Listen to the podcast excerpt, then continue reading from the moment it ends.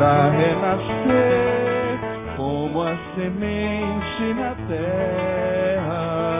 A chuva traz alquimia capaz de fazer germinar, de fazer florescer. Deixa molhar, deixa lavar, deixa brotar o que há de melhor. Mas primeiro é preciso morrer para depois renascer. Tem que morrer para renascer como a semente na terra. A chuva traz alquimia capaz de fazer germinar, de fazer florescer.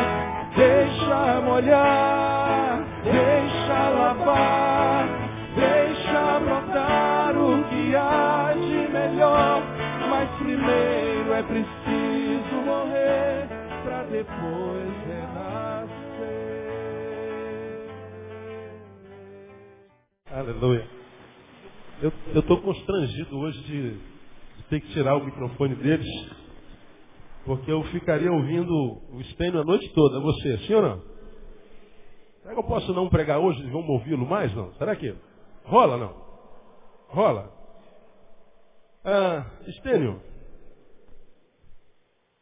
7 h 15 Temos uma hora e 15 Vou pregar menos. Prometo que eu vou ser breve. Porque o sermão que eu vou pregar hoje é diferente de todos que eu já preguei, porque eu sempre prego num versículo, meio versículo, uma palavra do versículo. Eu sempre leio um texto bem pequenininho e a gente se aprofunda nesse texto. Hoje eu vou fazer diferente. Eu vou ler a Bíblia aberta, vou ler um monte de versículos. Então vou passar mais tempo lendo o versículo que pregando. Então, ah, é diferente. Vamos fazer uma, uma meditação que eu quero ouvir pelo menos mais duas músicas do, do, do, do, Estênio Márcio. Aquela que ele cantou de manhã que vai entrar no novo CD, que falou que se resume, tudo que você já cantou naquela música, realmente ela é tremenda, Deus te tem usado na composição. E uma outra que alguém pediu, está aí na tua mão, acho que deve saber qual é, né? Então nós vamos encerrar com, com o Stênio. Mas nós vamos começar lendo Gênesis capítulo 3. Deixa a tua Bíblia na mão que nós vamos ler a Bíblia aberta. Você gosta da Bíblia, vem ou não? Quem ama a Bíblia? Diga, eu amo a palavra de Deus. Então, então Deus essa palavra está dizendo, então me leia um pouquinho mais. Né? Me leia um pouquinho mais. Tem gente que olha para a Bíblia e diz, estou contigo e não abro. Né? E aí não rola, não rola. Tem que estar com ela e abrir. Né? Senão não faz bem para alma. Cadê o tema do, da, da, da, da, do evento de hoje? Eu não lembro. Eu não gosto de máscara, não é? Temos que tirar a máscara. É verdade. Mas vocês devem saber que a gente não tem como tirar toda a máscara. A gente nunca é o que é completamente. Principalmente quando a gente está na coletividade. Alguns de vocês, se pudessem agora, tirariam a camisa. Sim ou não? Se você pudesse, só pode tirar a camisa. Tiraria ou não tiraria? Ah, tiraria. Eu estava sem camisa aqui agora. Né? Por calor. Ah, muitos de nós estamos aqui e você sabe que dos que aqui estamos, nem todos aqui estamos. Alguns de vocês estão aqui com a cabeça na conta que vence na terça-feira, com a cirurgia que vai fazer na quinta. Alguns de vocês estão aqui sentados olhando para aquela garotinha que está sentada lá do outro lado da igreja. Pô, que gatinho, pô, tesãozinho. Né? Alguns estão com isso na cabeça. Outros estão aqui julgando tudo que está acontecendo. O cantor não está de terno e gravata, nem o pastor. Outros estão aqui e aqui não estão. Estão conversando do lado de fora, do lado de dentro. Sabe nem o que está rolando. Se Deus passa por aqui, ele fala, Ei, oi, o que houve? A gente sempre é, vive parcialmente. A gente não pode ser o que é integralmente. Eu me lembro que alguns anos atrás eu preguei aqui que saúde e doença se estabelece na nossa forma de viver. Nós temos a vida subjetiva e temos a vida coletiva. Nós somos um quando tem olhos nos olhando e somos outros quando não tem ninguém nos olhando. E você já aprendeu que Deus não se relaciona com esse ser que nós somos quando tem um monte de gente nos olhando. Deus se relaciona com aquele ser que nós somos quando não tem ninguém olhando para nós. De modo que nós nunca estamos tão longe de Deus como quando estamos na igreja. Que na igreja, à luz da peça que vimos, a máscara, a gente, oh glória a Deus, aleluia, tem um sapatinho de fogo, reteté. Deus me deu uma palavra sobre o irmão, tive um sonho com a irmã. Irmão, Deus me deu uma palavra. Tem um anjo de fogo aqui, uma espada de fogo ali, uma bola de fogo, tudo de fogo, é fogo para todo lado. Agora, quando a gente sai da coletividade, a gente se encontra com os nossos desejos, nossos pensamentos, nossos temores. Quando a gente se encontra com a nossa esposa, com o nosso filho, com o nosso travesseiro, Muitas vezes nós somos exatamente o oposto daquilo que nós somos quando tem um monte de gente olhando para nós. Somos um na coletividade e outros na, na, na individualidade. Quando, pra, quando, falei sobre isso aqui, falei de uma ilustração que você se lembra. Eu estava indo pregar na primeira igreja batista de São Gonçalo, lá do outro lado da Poça d'Água, e tinha um engarrafamento. Ah, na estrada e mesmo a despeito do engarrafamento nós paramos no sinal, eu estava no meu carro, meu carro tem película G5, não dá para ver nada. Pode botar o olho lá dentro, você não consegue ver nada. Nem de dia, nem de noite. E muito calor, estava com ar-condicionado, do meu lado tinha um camarada com um carro aberto. E do meu lado, você se lembra dessa ilustração, eu usei uma, uma, uma linguagem bem gospel. Ele estava travando uma batalha dedo nasal. Lembra disso? Você sabe o que é uma batalha dedo nasal, não sabe? Isso é teologicamente falando. Falando o português bem claro, ele estava tirando meleca. E eu, no meu carro fechado, ele está ali, sinal fechado, ele metia o dedo na, no nariz, eu olhava, a meleca não vinha, e ele botava de novo, e não vinha. E eu estou olhando para ele rindo, e sem, ele sem me ver. E ele não está nem aí, ele está lá tirando a meleca, a meleca. Eu falei, meu Deus, a meleca está endemoniada, não sai de jeito nenhum.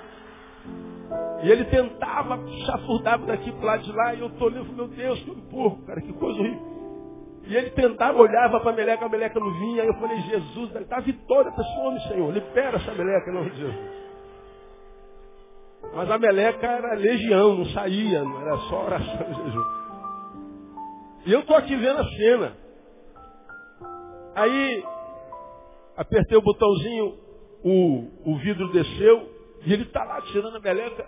Aí quando ele olha para o lado, ele me vê, ele tira o dedo, morre de vergonha, fica vermelho, o sinal abre, ele vaza. Aí eu falo, meu Deus, como é que pode um negócio desse? E a gente fica escandalizado, come porco. Ai, Jesus, a gente faz cara feia, meu Deus, o Jesus tem poder, que coisa horrível tal. Aí a gente está lá. E por que, que ele estava tirando meleca com tanta liberdade? Quem me sabe aí? Ele imaginou? Não tinha ninguém olhando para ele. Quando ele viu que tinha alguém olhando para ele, tem coisas que a gente só faz quando não tem ninguém olhando para nós. A gente olha para o cara, meu Deus, que eu me porco. Agora, pergunta a você, você tira a meleca? Pergunta irmão teu celular, você tira a meleca?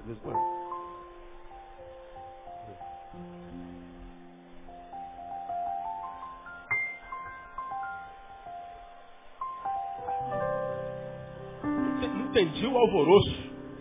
Entendi esse vulco-vulco que aconteceu aí. E a gente, todo mundo tira meleca, irmão.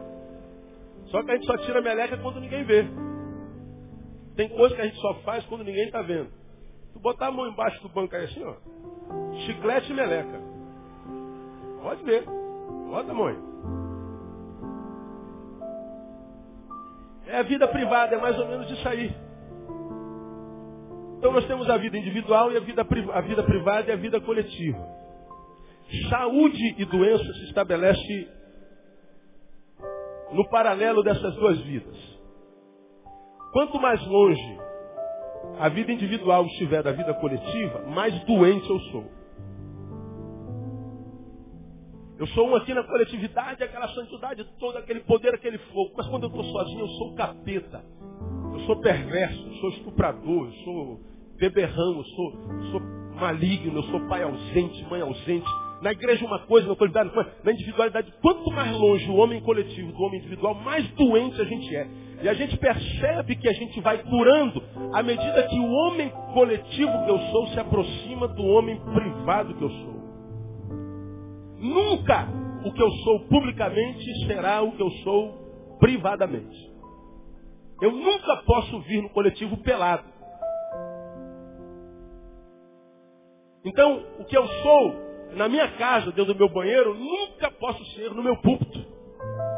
Então nós nunca seremos a mesma pessoa. São papéis que desempenhamos no caminho.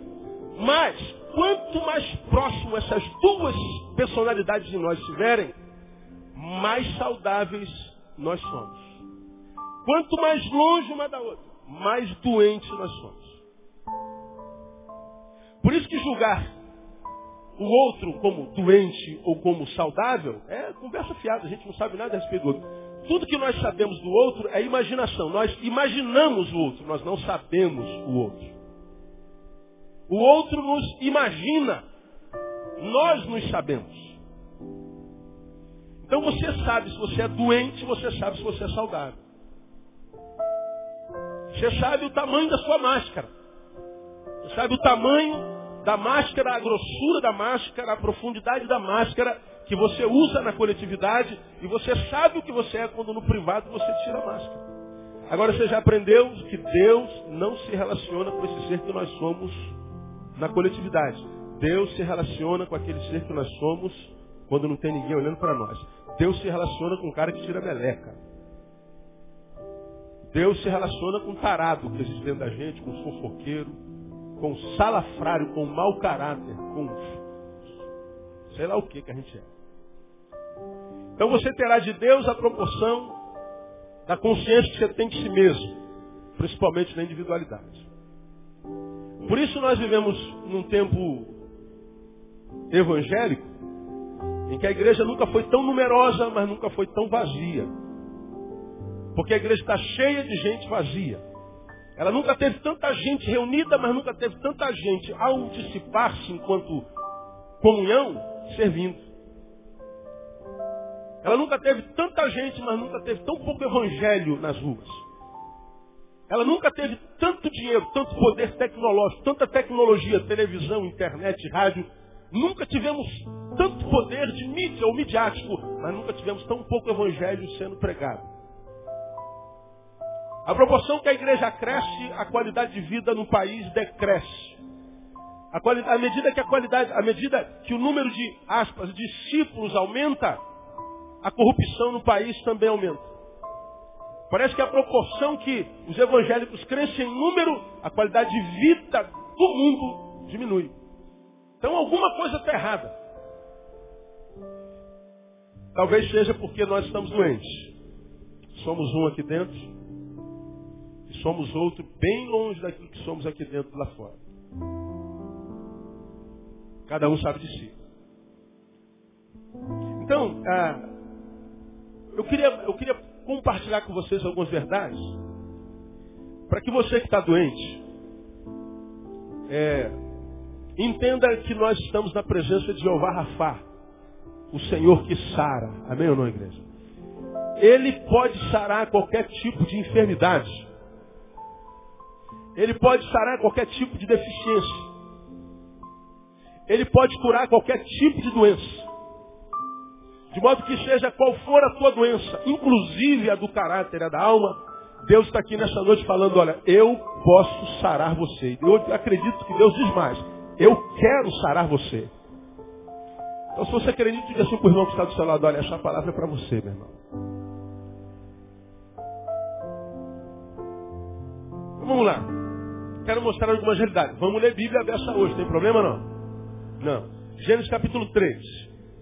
Eva e Adão. Gênesis capítulo 2. 16 e 17. Ordenou o Senhor Deus ao homem dizendo, de toda árvore do jardim podes comer livremente. Mas da árvore do conhecimento do bem e do mal, dessa não comerás, porque no dia em que dela comeres, leia o restante para mim. Certamente morrereis. Agora o capítulo 3, versículo 6. Então, vendo a mulher que aquela árvore era boa para se comer, e agradável aos olhos, e árvore desejável para dar entendimento, tomou do seu fruto e fez o que? Leia. Comeu e deu a seu marido, e ele também fez o que? Comeu. Deus disse, não comam. que, que Adão e Eva fizeram? Comeram. Ok. Vamos avançar um pouquinho na história, vamos entrar no pai Abraão, num dos patriarcas da nossa história. Vamos a Gênesis capítulo 12. Passa um pouquinho a tua Bíblia. Gênesis 12. Aquele velhinho chamado Abraão, para quem Deus fez uma promessa. Olha para as estrelas do céu, conta. Não dá, Senhor. Pois é, assim será a tua descendência. Multiplicarei sobremodo. Mas deixa a tua terra, tua parentela, vai para a terra que eu vou te mostrar. E o velho foi com 75 anos de idade, acreditando tão somente na promessa que ele poderia ter filho. Considerando que a sua mulher tinha 60 anos de idade e só foi ter filho 25 anos depois. O moleque dele nasceu, ele tinha 100 anos e a, e a, e a velha dele tinha 85, considerando que naquela época nem Viagra tinha. Então o milagre foi muito maior do que a gente possa imaginar. Pois bem, esse homem, que é conhecido como pai da fé Abraão, pai da fé, largou tudo depois de 75 anos e foi. E a gente diz assim, Abraão foi um santo de Deus, Abraão foi o pai da nossa fé. O Abraão é nele que todas as nossas famílias são abençoadas. Legal. Mas vamos ver um pouquinho sobre a vida de Abraão. 12 de Gênesis, versículo 11. Quando ele estava prestes a entrar no Egito, disse a Sarai, sua mulher, ora, Bem sei que és mulher formosa à vista. E acontecerá que quando os egípcios te virem, dirão, esta é mulher dele. E me matarão a mim, mas a ti te guardarão em vida. Dize, Sara, peço-te, que és minha irmã, para que me vá bem por tua causa e que viva minha alma em atenção a ti. E aconteceu que, entrando Abraão no Egito, viram os egípcios que a mulher era muito formosa. Até os príncipes de Faraó a viram e gabaram-na diante dela. E foi levada a mulher para a casa de Faraó. E ele tratou bem a Abraão por causa dela. E este veio a ter ovelhas, bois, jumentos, servos e servas, jumentas e camelos. Olha Abraão aí, um homem, pai da fé. Ele chega no Egito e fala assim, Sara, você está charadinha ainda. E o pessoal vai orar para você, vai olhar para você e vai querer te pegar. Só que para te pegar vai ter que me matar para que eu não morra, diga que és minha irmã, de modo que eles te peguem à vontade, mas eu não morra. Foi exatamente o que aconteceu. Ela foi levada para a cama de Faraó, e Faraó falou assim, eita mulher boa, abençoa o irmão dela. Aí deu boi para Abraão, deu jumento para Abraão, deu riqueza para Abraão e ele ia pegando o saco. Pergunta a você, minha irmã, você gostaria de casar com um homem assim? Olha, irmãos, isso é uma palavra de Deus para sua vida, minha irmã. Deus está me falando que tem um marido como Abraão para você. Aleluia! Estou fora, Senhor. Estou fora. Agora, se eu não contasse essa história, falasse antes, você ia falar assim, oh, aleluia, eu recebo, Senhor. É lógico, porque o cara é o pai da fé. Olha o pai da fé aqui, ó. É ele. Pois bem, vamos a Gênesis capítulo 20. Deus se levanta, amaldiçoa Faraó porque Faraó usou a mulher de Abraão, mesmo que ele não soubesse. E Faraó então despede Abraão com ira, porque Abraão mentiu para ele. Aí nós imaginamos assim, poxa, Abraão deve ter aprendido. Chegamos no capítulo 20, Abraão está chegando na Palestina, alguns dias depois. Capítulo 20 de Gênesis 1 e 2. Partiu Abraão dali para a terra do Negueb, que é na, na, na, na Palestina, e habitou entre Cádiz e Sur e peregrinou em Gerar. E havendo Abraão dito de Sara, sua mulher, é minha irmã, enviou o Abimeleque, rei de Gerar, e tomou a Sara. Olha aí. O canariocrata Abraão já fez da mulher dele um objeto de troca na mão do faraó. Lá no Egito. Quando ele chega na Palestina, ele faz a mesma coisa. Agora é Abimeleque que dorme com Sara. De novo, quando Abimeleque vê a mão do Senhor pesando sobre ele, descobre que Abraão havia mentido. Abraão, você me dissera, tu me disseste que a tua mulher é tua irmã, cara. Agora o Senhor está me amaldiçoando. E ele mandou Abraão embora de novo. Quem quer Abraão como marido? Ninguém mais quer um Abraão na vida. E talvez nenhum de vocês dê mais o nome de Abraão o filho. Mas o Abraão daqui é abençoado. Eu amo muito o Abraão daqui. Então, Abraão, sem crise, Abraão. Fica tranquilo. E a tua Ruth é maravilhosa, você sabe disso, né, filho? Então fique em paz. Pois bem, vamos caminhar um pouquinho? Vamos a filho de Abraão, quem é mesmo? Isaac, é isso, isso. Então vamos no capítulo 26 de Gênesis. 26 de Gênesis. Nós chegamos no 26 de Gênesis e já estamos na história de Isaac, filho da promessa. Foi um moleque prometido, que nasceu de um pai de 100 anos. Aí lá no versículo 6 a gente já ouviu falar de Isaac o seguinte. Assim habitou Isaac em Gerar. Então os homens do lugar perguntaram-lhe acerca de sua mulher e ele respondeu. O que, que ele respondeu? Lê para mim. É minha irmã. Porque temia dizer, é minha mulher, para que porventura dizia ele, não me matassem os homens daquele lugar por amor de Rebeca, porque era formosa à vista. Ora, depois que eles se demoraram ali, muito tempo Abimeleque, rei dos filisteus, olhou para uma janela e viu, e eis que Isaac estava brincando com Rebeca, sua mulher. Então chamou Abimeleque Isaac, eis que na verdade é tua mulher. Olha só, a história se repetindo. Filhinho de peixe, peixinho é, olha, pai Abraão gera pai Isaac. Pai Isaac chega em Gerar e fala assim, amor, ô amor, você me ama? Ama, amor. Pois é, você também está linda. Diz que é minha irmã, que senão vão me matar. E aí o rei de Gerar também usa Rebeca.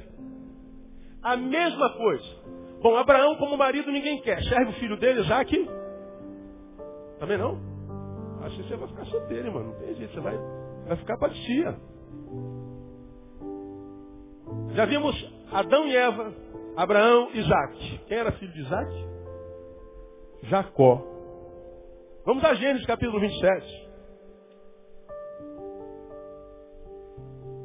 Bom, que não vai dar para ler tudo porque a história é muito grande.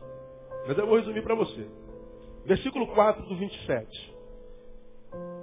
Isaac estava morrendo e ia passar a bênção, o bastão, para o filho primogênito, que era Esaú. Faz um guisado saboroso, como eu gosto, e traz-me para que eu coma, a fim de que minha alma te abençoe antes que morra. A bênção era do primogênito, primogênito não era Jacó. Aí, o enredo, quando chega em casa, lê lá. A mulher de Isaac está escutando lá, ih rapaz, meu marido vai abençoar Esaú, mas meu filho predileto é Jacó. E ela não escondia isso de ninguém. Ela amava a Jacó. E a Bíblia diz que Isaac amava a Esaú. Era uma divisão literal, saliente, de predileção de pais com filhos. Quando a mulher dele vê que ele ia abençoar Isaú, chama Jacó, Jacó, Jacó, já ouvi teu pai dizendo que vai abençoar Isaú, Deus já deve ter dito para ele que ele vai morrer. Olha, faz o seguinte, vai lá no campo, pega o guisado que eu vou fazer antes que Esaú faça isso, eu vou fazer um guisado rapidinho e você vai dar para teu pai, teu pai está cego, ele estava cego, e ele vai abençoar você ao invés de abençoar Esaú. Jacó diz, é mãe, é lícito, é lícito, vai lá que, tá, deixa comigo. Mas Deus pode nos amaldiçoar por causa disso. A mãe fala assim, que essa maldição venha sobre mim não sobre você. Jacó sai batido, vai para o campo, pega o guisado e faz o guisado e diz assim, mas mãe, meu irmão é cabeludo, ele é peludo, eu não tenho pelo, eu sou careca, sou, sou liso. Aí a mãe pensa e fala assim, não, deixa comigo. Foi lá, matou um cabrito, pegou o couro de um, de um, de um cabrito, aquele pelinho. Teu pai vai entender, a gente engana teu pai. Aí botou o pelo do cabrito. E ele foi lá, pai, Estou eu aqui, Esaú, para receber a bênção. Aí Isaac fala assim, ah, mas você, Esaú mesmo? Sou eu. Engraçado, você está diferente. Deixa eu ver o seu braço. Aí Esaú, Isaac passou a mão no braço de, de Jacó, tinha um pelinho de cabrito. Ah, você é Esaú mesmo. E aí Isaac abençoou Jacó no lugar de Esaú. Aí nós vemos Jacó, cujo nome significa usurpador, mentindo com a bênção da mãe e com a sugestão da mãe. Uma família, portanto, doente. Uma família dividida infeliz do pai Isaac.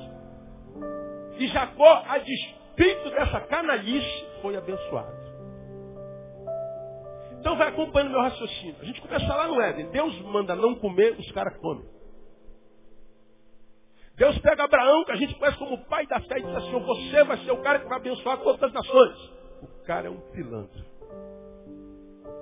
Gera um filho que é o filho da promessa. Outro canalhocrata. E esse gera Jacó. Pior ainda. Vamos, vamos fazer mais um no Velho Testamento. Davi. Não precisa ler Davi. Davi não precisa ler 2 Samuel capítulo 11. Era tempo da guerra dos reis. Está lá em 2 Samuel capítulo 11. Mas Davi não foi à guerra.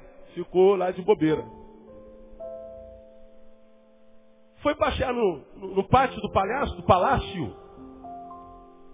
Ele olha lá do outro lado da rua, tem uma mulher pelada tomando banho, Batseba. Quem é Batseba? É a esposa de Urias, do general do exército, do exército dele. Quando ele vê aquela mulher, ele para e diz, é um anjo, é um avião, é não sei o quê. Não, é mulher.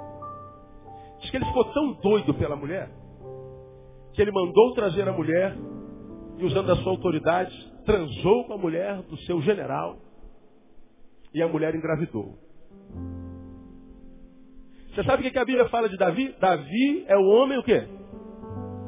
Segundo o coração de Deus. Quando eu era menorzinho, li a vida de Davi, você já me fala sobre isso. Eu falava, esse cara aqui é o homem segundo o coração de Deus. Deus está com problema coronário, não é possível. Porque o cara é isso aí. Descobriu que a mulher está com. está grávida, ele fala assim, pô, temos que dar um jeito, tem que dar um jeito. Joab, manda Urias vir da guerra. Mas por que? Manda ele vir. Tem um problema aqui para resolver. Aí ele faz-se amigo de Urias, aí meu brother, tô com saudade de você, resolvi te abençoar, é, acordei de bom humor hoje, olha, tira, tira, tira a noite, descansa aí, vai para casa, dorme com a sua mulher. Ele falou, não senhor, eu não posso dormir com a minha mulher, porque meus soldados do guerreiro lá. Não, vai dorme com a sua mulher. Para quê? Para que, dormindo naquela época, ele acreditasse que o filho era dele. Urias não quis. Como Urias não foi para casa dormir, ele manda Urias para a guerra de novo, só que pega e fala assim para Joab, Joab, bota Urias na frente de batalha, porque os generais iam lá atrás, no comando.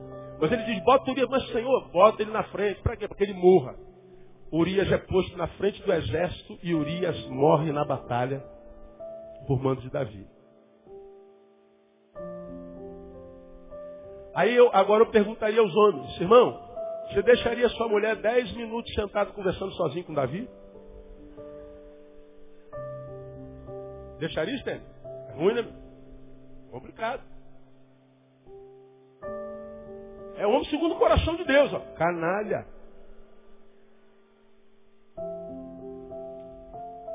Eu poderia citar 200 nomes do Novo Testamento. Do Velho. Vamos para o Novo. Vamos citar dois do Novo. Falemos de Pedro. Mateus capítulo 26. Deixa eu ler, então vamos ganhar tempo. Quero ouvir o Stênio mais algumas vezes. Pedro é chamado por Jesus e fala assim, Pedro, olha só. O diabo pediu para te tirar andar, e arrebentar contigo. Mas eu roguei ao Pai por ti para que a tua fé não te falhe. Senhor, para com isso, nem orar por mim. Eu estou pronto. Eu estou pronto a ir contigo na prisão e mais. Eu estou disposto a morrer por ti. Pedro, Pedro. Você está pronto só se for para cair, meu filho. Você está dizendo que está pronto, mas eu te digo que antes do galo cantar, essa noite, essa manhã, você vai ter me negado nem uma só vez, não, é três. Que é isso, eu estou pronto. Eu sou o cara. Treinar para quê? Prenderam Jesus. Você estava com ele, eu não. Mais adiante, você é um deles. E diz a palavra que eles praguejou, eu não sei, eu não conheço esse homem. Passou mais adiante, você é um deles, eu conheço pelo teu sotaque. Eu não conheço esse homem. Quando ele acabou de gritar, não conheço esse homem, ele ouviu. Cocoricó. Quando o galo canta, ele lembra do que Jesus falou, que ele negaria três vezes. Ele estava assim do lado de fora do pretório. Jesus estava lá longe. Quando o galo canta, Pedro estava olhando para ele, ele dá uma olhada assim para trás, aquela olhada assim para trás, que atravessa a multidão e penetra os olhos de Pedro, como quem diz, eu não te disse. Diz o texto que Pedro ficou tão doido que ele saiu e chorava amargamente. Mas é um cara que Deus usou assim. Tremendamente soberbo, estou pronto. A gente fala de Paulo. Paulo foi aquele cara que foi levado ao terceiro céu, teve visões que a um homem comum não poderia ser dado. Mas ele diz assim, olha irmãos, para que eu não me exaltasse demais, sabe o que, que me aconteceu? Foi me dado um espinho na carne, a saber, o mensageiro de Satanás para quê? Me esbofetear. Paulo, quando pensava em se gloriar, tinha um demônio lá que apertava ele, eu não sei como é que acontecia o caso lá. Mas ele ia dar, dar, dar, dar uma de eu sou o cara, e opa, lembra que você é de carne e osso, meu filho. Para com isso, você tem podre aí na tua vida. Você tem marcha. E ele baixava a mão. Pois bem, estou terminando. O que, que eu quero mostrar para você nessa noite? Desde o Gênesis até hoje, passeando pela história da Bíblia, pelos homens que nós chamamos de santos, São Paulo, São Pedro, os patriarcas Abraão, Isaac e Jacó, passando pelo homem segundo o coração de Deus. Todos eles tinham podre. Todos eles imperfeitos, alguns deles piores do que a maioria de nós aqui. Todos com máscara, tinham que esconder alguma coisa. Todos tinham alguma coisa embaixo do, do tapete. Perfeição não fazia parte da vida deles. Durante um tempo eu perguntei por que, que Deus bota esses negócios na Bíblia e dá um mau testemunho danado. Para que, que bota desgraça dos outros, podre do outro, porque o pessoal vai ler a Bíblia? Como é que eu posso acreditar que a Bíblia é a palavra de Deus, esses canalhas escreveram a Bíblia? Deus não podia omitir esse negócio. A gente prega contra o alcoolismo, aí Jesus começa o milagre transformando água em cachaça, água em vinho. Aí Jesus dá um mau testemunho danado. Paulo vem pior, Timóteo, olha, quando você bebe água, não bebe só água, a água faz mal, bebe com vinho. A gente fala, por que a Bíblia tem esses podres? É porque, na verdade, não são podres. Isso se chama humanidade. Isso faz parte da vida de um ser humano. Quantos seres humanos temos aqui? Levanta a mão, eu sou ser humano, diga. Diga, irmão, que está ao teu lado, você não é um ET. Diga para ele.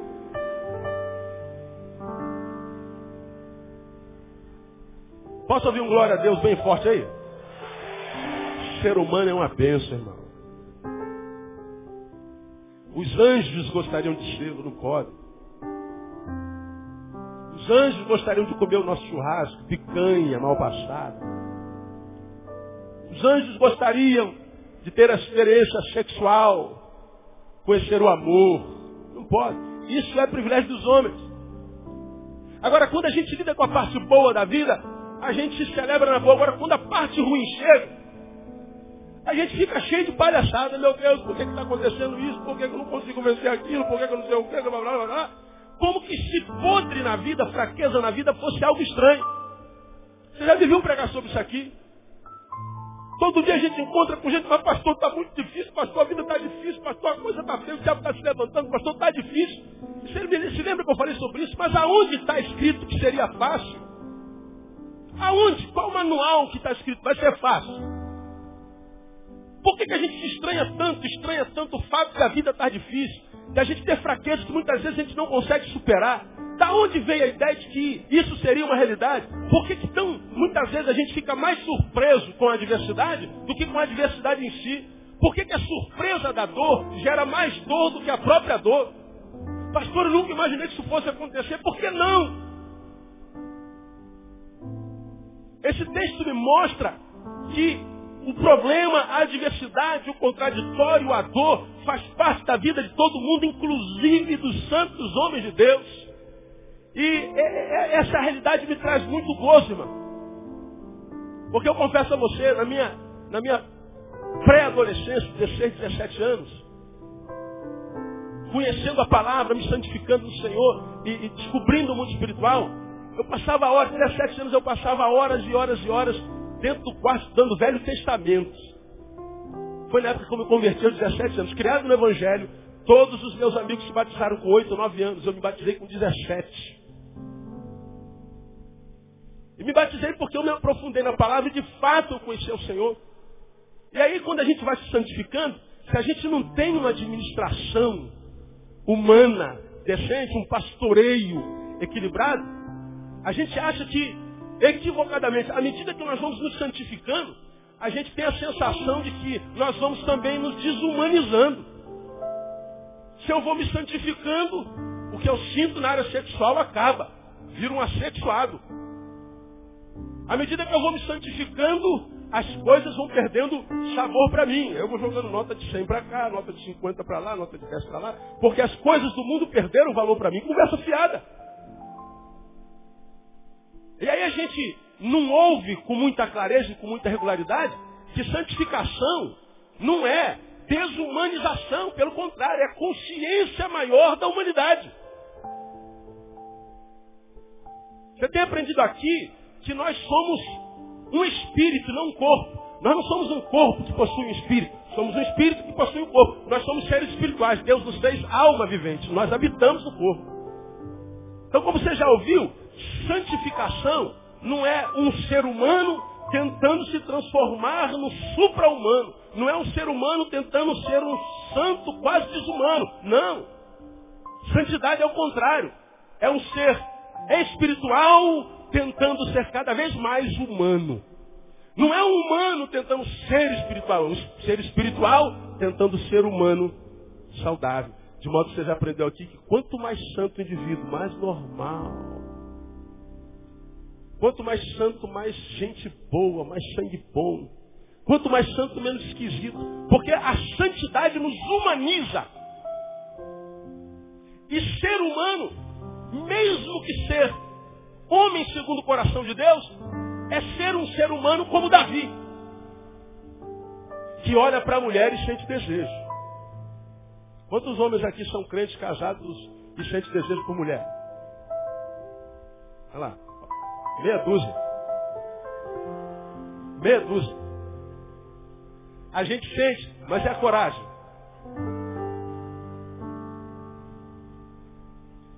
Quantos seres humanos aqui que são convertidos de fato de verdade, gostariam de ganhar o dobro que ganham, enquanto salário. Agora tem mais mãos.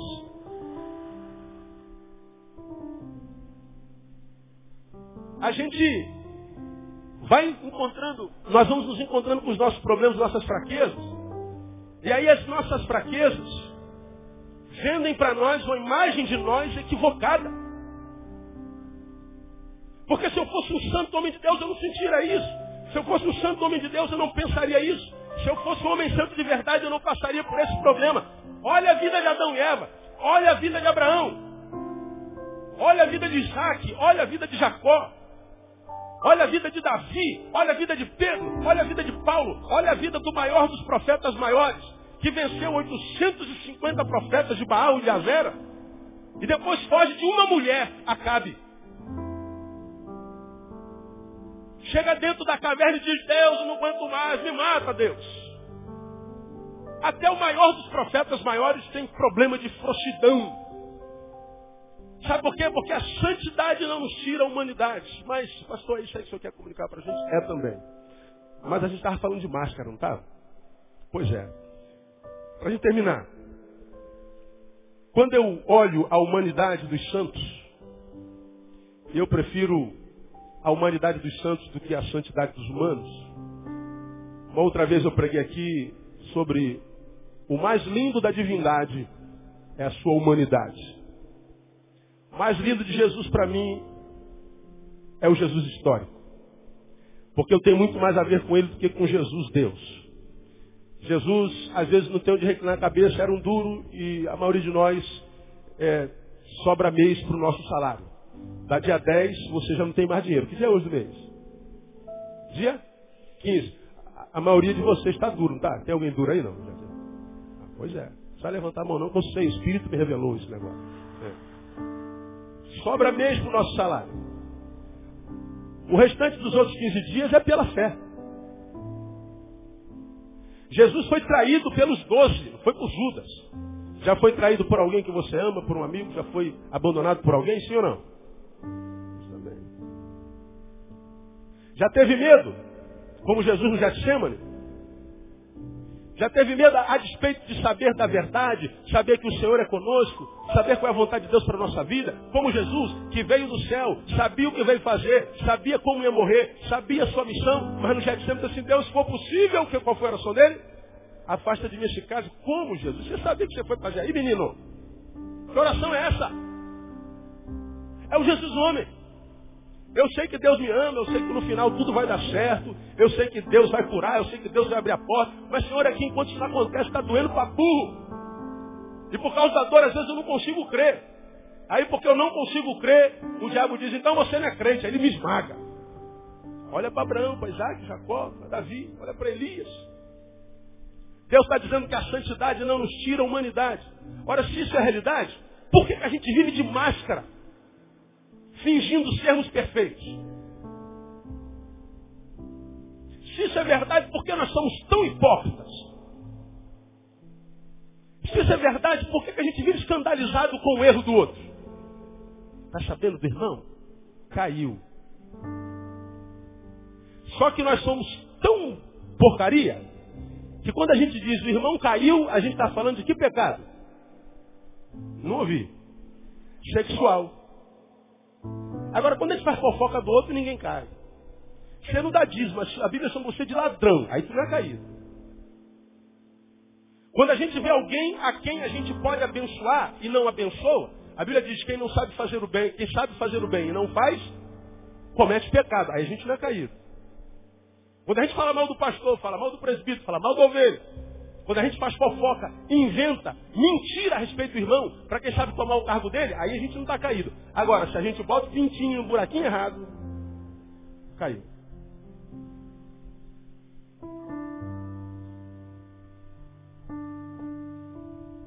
Está sabendo do irmão e da irmã? Tô. Pois é. Só que no teu pensamento, você já botou o pintinho muito buraquinho que não é teu. É o que Jesus disse para os fariseus. Vem cá, vocês estão achando que vocês são melhores que essa prostituta aqui? Vocês estão achando que a gente só adultera quando a gente dorme com alguém que não é nosso? Não, se você pensar, você já adulterou. De modo que quem aqui não é adúltero? Eu não sou, pastor, aleluia, glória a Deus. Você é cego. Um cego adúltero.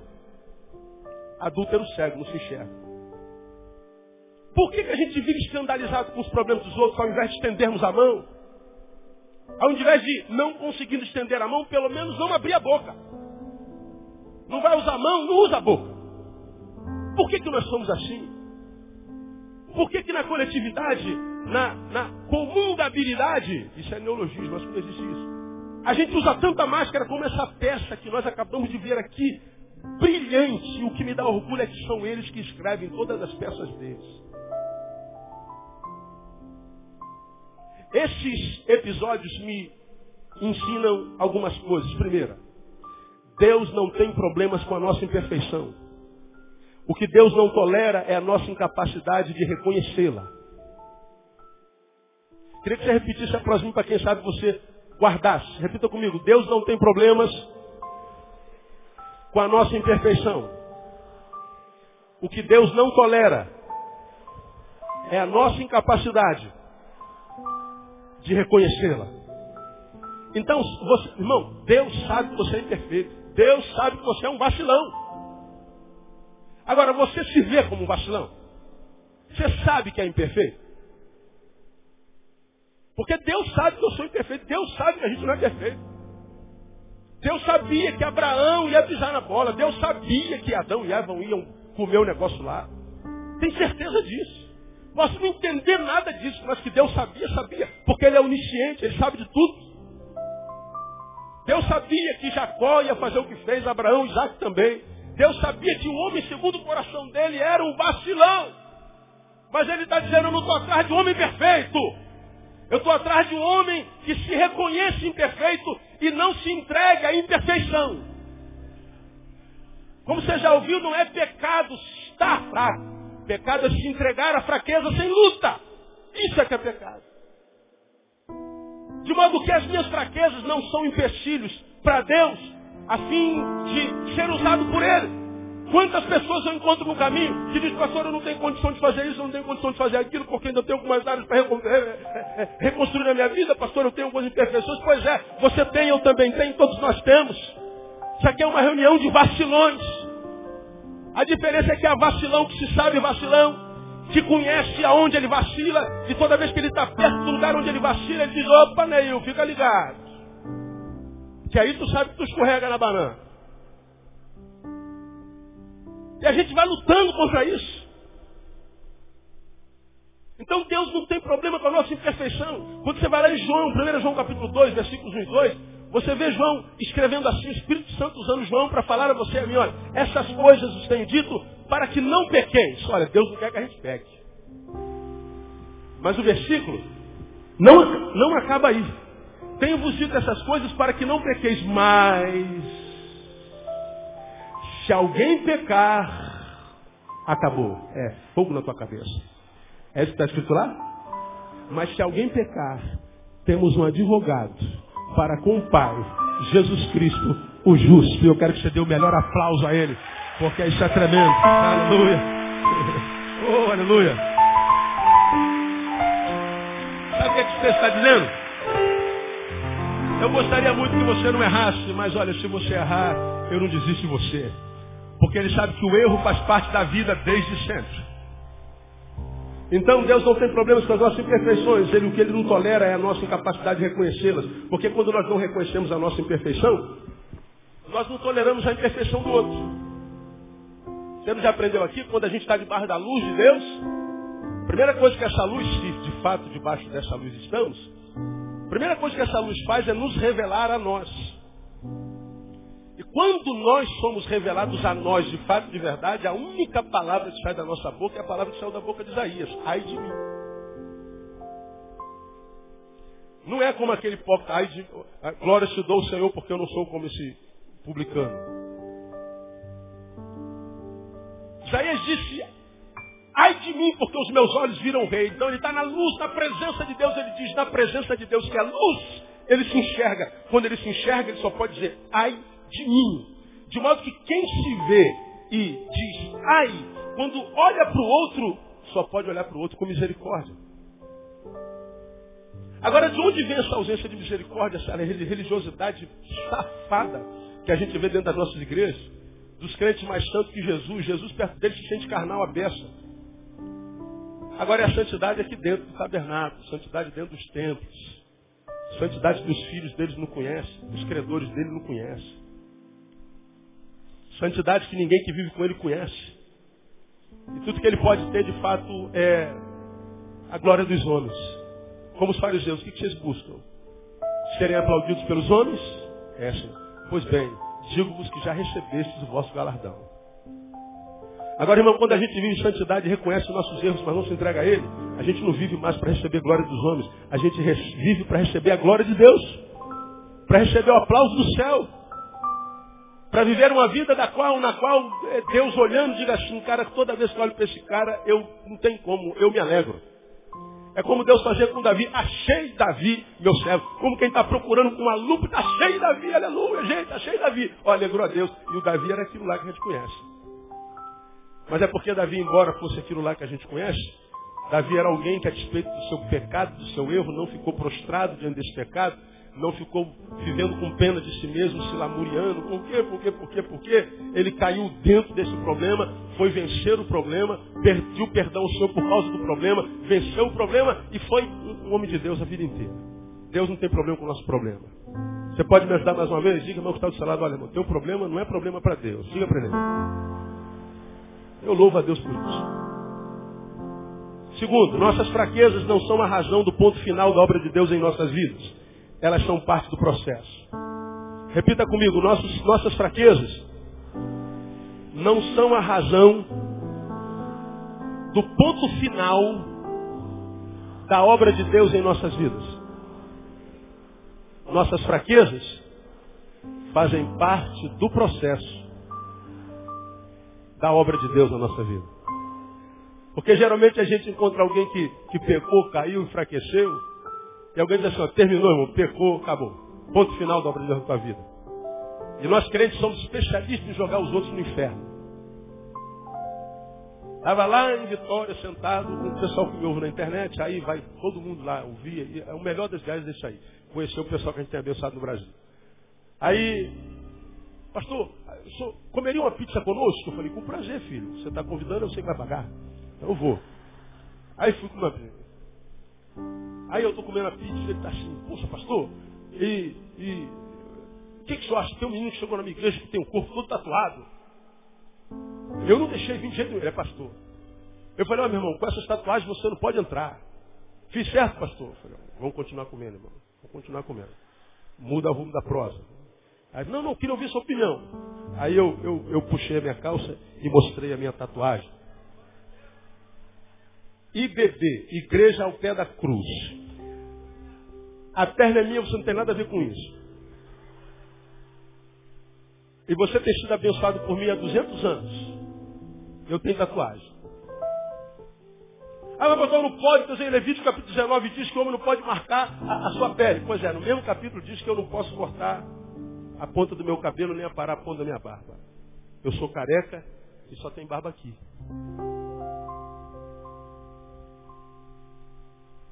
A gente lê a Bíblia pela metade. Aí eu falei para ele assim, filho, nosso desafio é aprender a olhar a vida com os olhos de Deus. Deus olha diferente da gente. Quando nós olhamos, nós olhamos para onde, irmão? Diz Samuel. Olhamos para fora. E Deus olha para onde? Para dentro. Então, meu irmão, todo ser humano é maior do que a tatuagem que carrega no corpo. Todo ser humano é maior do que o pecado que cometeu. Todo ser humano é maior do que a fraqueza que tem.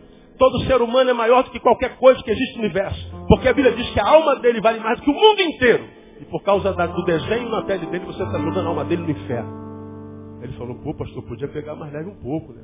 Eu falei, não, filho, crente só com pancada na cabeça. Porque é muito mais fácil converter um incrédulo do que convencer um crente. Aí falei de uma pessoa que a gente tem na nossa igreja toda tatuada, que neste ano ganhou umas 30, 40 pessoas para Jesus. Éramos sete na mesa. Se juntar vocês sete, vocês sete conseguiram ganhar 30 pessoas para Jesus? Pô, pastor, nunca ganhei ninguém. Então cala a boca, irmão. E a gente fica olhando para lá de fora. A gente fica julgando. A gente fica achando que o que é fraqueza em mim é fraqueza nele. Não é. Nossa fraqueza, nosso erro, nosso equívoco, não é um ponto final da obra de Deus na nossa vida. Onde abundou o pecado, diz a palavra, pode irá superabundar a graça de Deus. Por isso eu quero dizer para você o seguinte, olha, eu sei que Deus trouxe gente aqui que está no mundo por causa da igreja. Foi para o mundo por causa de um tirano, pastor. Foi para o mundo por causa de um fofoqueiro profeta. Foi para o mundo por causa de uma fofoqueira visionária. Foi para o mundo porque no, no, no, dia do seu pecado você precisava de um abraço, você foi posto na igreja para confessar o pecado para um monte de gente que está tá cometendo o mesmo pecado que você. E você de tão constrangido foi embora e nunca mais voltou. Deus está falando assim, ó, a igreja pode ter posto um ponto final na tua vida. Deus não. Para Deus isso é uma vírgula e a obra continua na tua vida no nome de Jesus. Deus não desistiu de você. Aleluia. Então, você que, você que não é minha ovelha não precisa ver isso, mas você que é minha ovelha sabe. Quando ele se encontrar com um crente fofoqueiro, manda ele para a glória.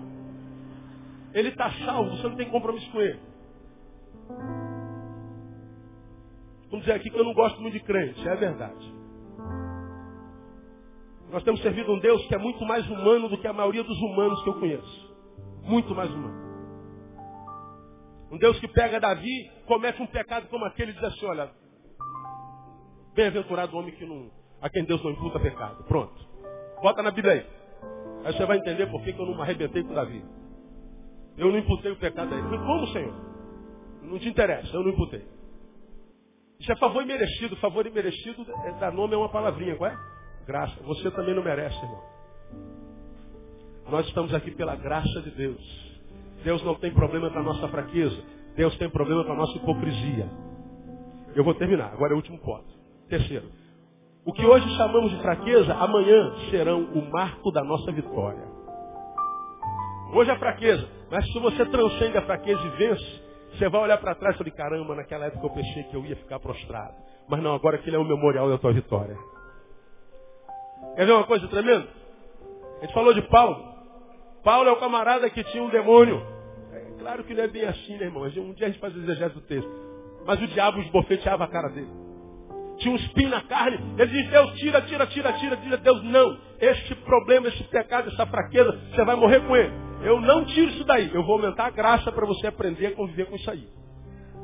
Então tu vai morrer com essa fraqueza aí, Paulo. É não a resposta da tua oração. Mas a despeito disso, ele se tornou o apóstolo aos gentios. Ele é o apóstolo do ocidente. Você só está aqui celebrando a tua salvação porque Deus usou esse cara que tinha um espinho na carne e que era esbofeteado pelo diabo. Porque se Deus não levantasse Paulo, você não estava salvo. O plano de Deus original era com os judeus. Pisaram na bola, levantou Paulo. Aí chegou aqui no Rio de Janeiro. Aleluia! Glória a Deus. É, eu posso ser carioca salvo no nome de Jesus. Meu irmão, Paulo, com toda a demonada dele lá, foi usado por Deus para abençoar você. E se você não tem um mensageiro de Satanás se profetizando, não tem um espinho na cara do tamanho dele, então você pode ser mais abençoado do que Paulo na tua geração, no nome de Jesus. A gente, a gente falou de quem? Mas a gente falou de Adão e Eva. Podem ter sido o canal da entrada do pecado na terra, mas foram o pai da humanidade. Foram os pais da humanidade. Todos nós somos filhos de Adão. Com todo o pecado deles, se eles não nascessem, nós também não nasceríamos. A gente falou de Jacó, usurpador. Mas esse Jacó salafrário, se tornou Israel. Israel é o nome dado ao povo de Deus. Ele é o ícone que representa o povo de Deus no universo. Ele é Jacó, ele é Israel. É meu Deus, tu pegasse um cara salafrário para dar nome ao teu povo, é porque o meu povo é mais ou menos parecido com Jacó. Deus sabe que para amar o seu povo só sendo Deus. Se não for Deus, às vezes a gente surta. A gente olha para Abraão, camarada que apresentou, que emprestou a mulher dele, fez a mulher dele mulher de programa. Deus diz assim, esse cara, cuja função marital é questionável, a despeito do marido que ele foi, é na família dele que todas as famílias da terra serão abençoadas. Como é que pode um negócio desse, cara? Eu não sei se você sabe, a tua família é abençoada, meu não? Diga assim, a minha família é uma bênção. Por causa de Abraão. A gente falou de quem? A gente falou de Davi. Canalhocrata. Mas Deus disse assim, esse aqui é o protótipo do ser humano que eu queria ver formado em todo ser humano. Como com essas imperfeições, eu não busco seres humanos perfeitos. Eu busco seres humanos imperfeitos que saibam imperfeitos. E que não se entreguem à imperfeição sem luta. Porque se eles se sabem imperfeitos, não se entregam à imperfeição sem lutas, eles sabem que só estão de pé por causa da imperfeição, por causa da minha graça. De modo que de pé, pela graça, ele só pode olhar para o outro. Imperfeito com graça também. Tem que aplaudir Davi, irmão. Nós falamos de quem mais? Nós falamos de Pedro. Pedro é o pastor da igreja. Foi a ele que traiu a Jesus três vezes. Para ele, Jesus disse: Pastoreis minhas ovelhas pastoreis meus cordeiros, pastoreis meus ovelhas. Mas, Senhor, eu te traí. Pois é, da mesma forma como você foi fiel ao diabo, se você estiver na minha mão, você vai ser fiel na mesma proporção. Eu creio nisso até hoje. Quanto mais desgraçada a pessoa, quanto mais usada pelo diabo, quanto mais mundana, quanto mais promíscua, quanto mais servo das trevas, quando alcançado pela luz, essa força vai ser canalizada para a luz. E ele vai ser uma bênção, no nome de Jesus. Pastor, eu sou desgraça. Então você sabe o tamanho da bênção que você será quando a obra for começada na tua vida, irmão. É, a gente falou de Paulo. Paulo é quem foi. Não precisa comentário. Bom, estamos falando de máscara. Com isso eu resumo dizendo o seguinte, a gente não precisa usar tantas máscaras. Porque as muitas máscaras nos faz ser na coletividade um ser completamente diferente daquele ser que nós somos na individualidade. E você aprendeu que quanto mais longe o ser subjetivo do ser coletivo, mais doente. Quanto mais máscaras, mais doente você é. E quanto mais máscaras, mais dificultamos a ação de Deus, porque nessas múltiplas personalidades e máscaras que a gente usa, Deus fica procurando quem de fato nós somos. Filho, quem você é? Você é aquele lá da igreja ou aquele lá da, do sábado à noite? Quem você é, afinal de contas? Quando você descobrir quem você é, você me fala que aí eu me relaciono contigo. Então Deus está dizendo aqui para mim para você, cara, que está aí sentado, cheio de complexo. Pô, pastor, eu não consigo, pastor. Não consigo vencer o meu problema, não consigo vencer essa fraqueza. Eu queria tanto ser santo ao Senhor, eu queria tanto ser perfeito para o Senhor. Perdoe, você nunca vai ser perfeito.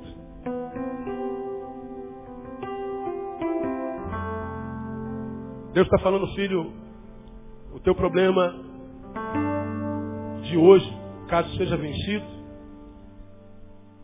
será aquele que vai revelar o problema de amanhã. Problemas sempre os teremos conosco.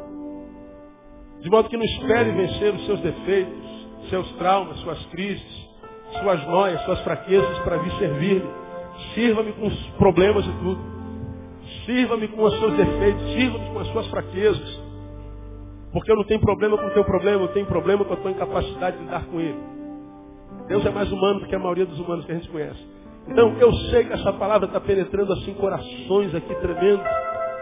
Eu sei que a gente aqui nessa noite está assim, pastor, eu estive fora da igreja a minha vida inteira porque falaram que eu não tinha direito de entrar na igreja. Me falaram que Deus não se relaciona com um ser como eu. Me falaram que Deus abomina uma pessoa como eu. Mentiram para você, cara. Deus abomina uma pessoa que disse isso para você. Mas Deus ama você com amor eterno. Ele veio exatamente por causa de você. Eu vim buscar e salvar o que se havia perdido. Ele diz, eu não vim para os sãos, eu vim para os doentes mesmo. Então se você está doentaço, você está no ponto para Deus. Ou é assim mesmo que eu gosto, filho. Eu estou dizendo para você dessa noite, você está de saco cheio da tua vida, dá a tua vida para mim que você vai ver o que eu vou fazer com ela. Aleluia, aleluia, aleluia, aleluia. Quem tem entendimento, entenda. Quem tem ouvidos, ouça o que o Espírito diz à igreja. Sai daqui nessa noite dizendo, Senhor, eu não quero mais máscaras. Quero mais me preocupar com o que essa gente fala de mim, pensa de mim, diz de mim. Vão falar de você a vida inteira, irmão. Vão falar mal de você. Vão inventar coisa a teu respeito.